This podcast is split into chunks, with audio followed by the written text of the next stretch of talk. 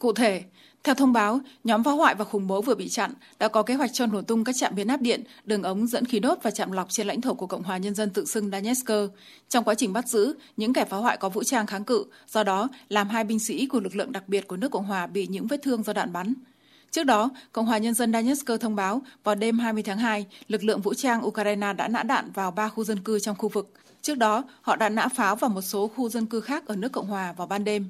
Còn hôm qua, một quả đạn pháo của Ukraine đã bắn trúng một ngôi nhà trong trang trại của vùng Rostov ở biên giới với Ukraine.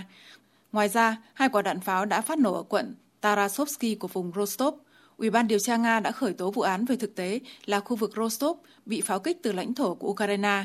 Tuy nhiên, Ngoại trưởng Ukraine Dmitry Kuleba bác bỏ cáo buộc pháo kích vào khu vực Rostov.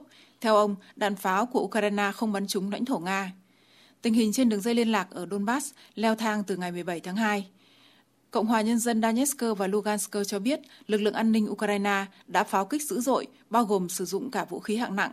Chúng đã gây ra thiệt hại cho một số cơ sở hạ tầng dân sự. Ngày 18 tháng 2, những người đứng đầu Lugansk và Donetsk, Leonid Pasechnik và Denis Pushilin đã thông báo về việc sơ tán cư dân của các nước Cộng hòa này sang Nga.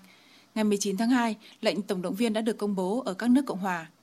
Tính đến thời điểm này, theo quyền Bộ trưởng Bộ Tình trạng Khẩn cấp của Nga Alexander Chuprian, hơn 40.000 công dân từ các nước Cộng hòa Nhân dân tự xưng Donetsk và Lugansk đã đến khu vực Rostov. Bây giờ họ chủ yếu được bố trí tại 92 trung tâm lưu trú tạm thời. Một số khu vực khác của Nga đã tuyên bố sẵn sàng tiếp nhận người tị nạn Donbass. Nguy cơ bùng phát cuộc xung đột nội bộ Ukraine hiện vẫn ở mức cao. Không những thế, những cáo buộc của phương Tây về việc Nga xâm lược Ukraine chưa dừng lại mặc dù Nga đã liên tục bác bỏ và nhiều lần tuyên bố rằng không có ý định tấn công nước láng giềng. Các nỗ lực đàm phán ngoại giao đang tiếp tục được tính đến để hạ nhiệt căng thẳng, không chỉ cho tình hình Ukraine mà còn cả việc đáp ứng các đảm bảo an ninh của Nga và cho cả châu Âu.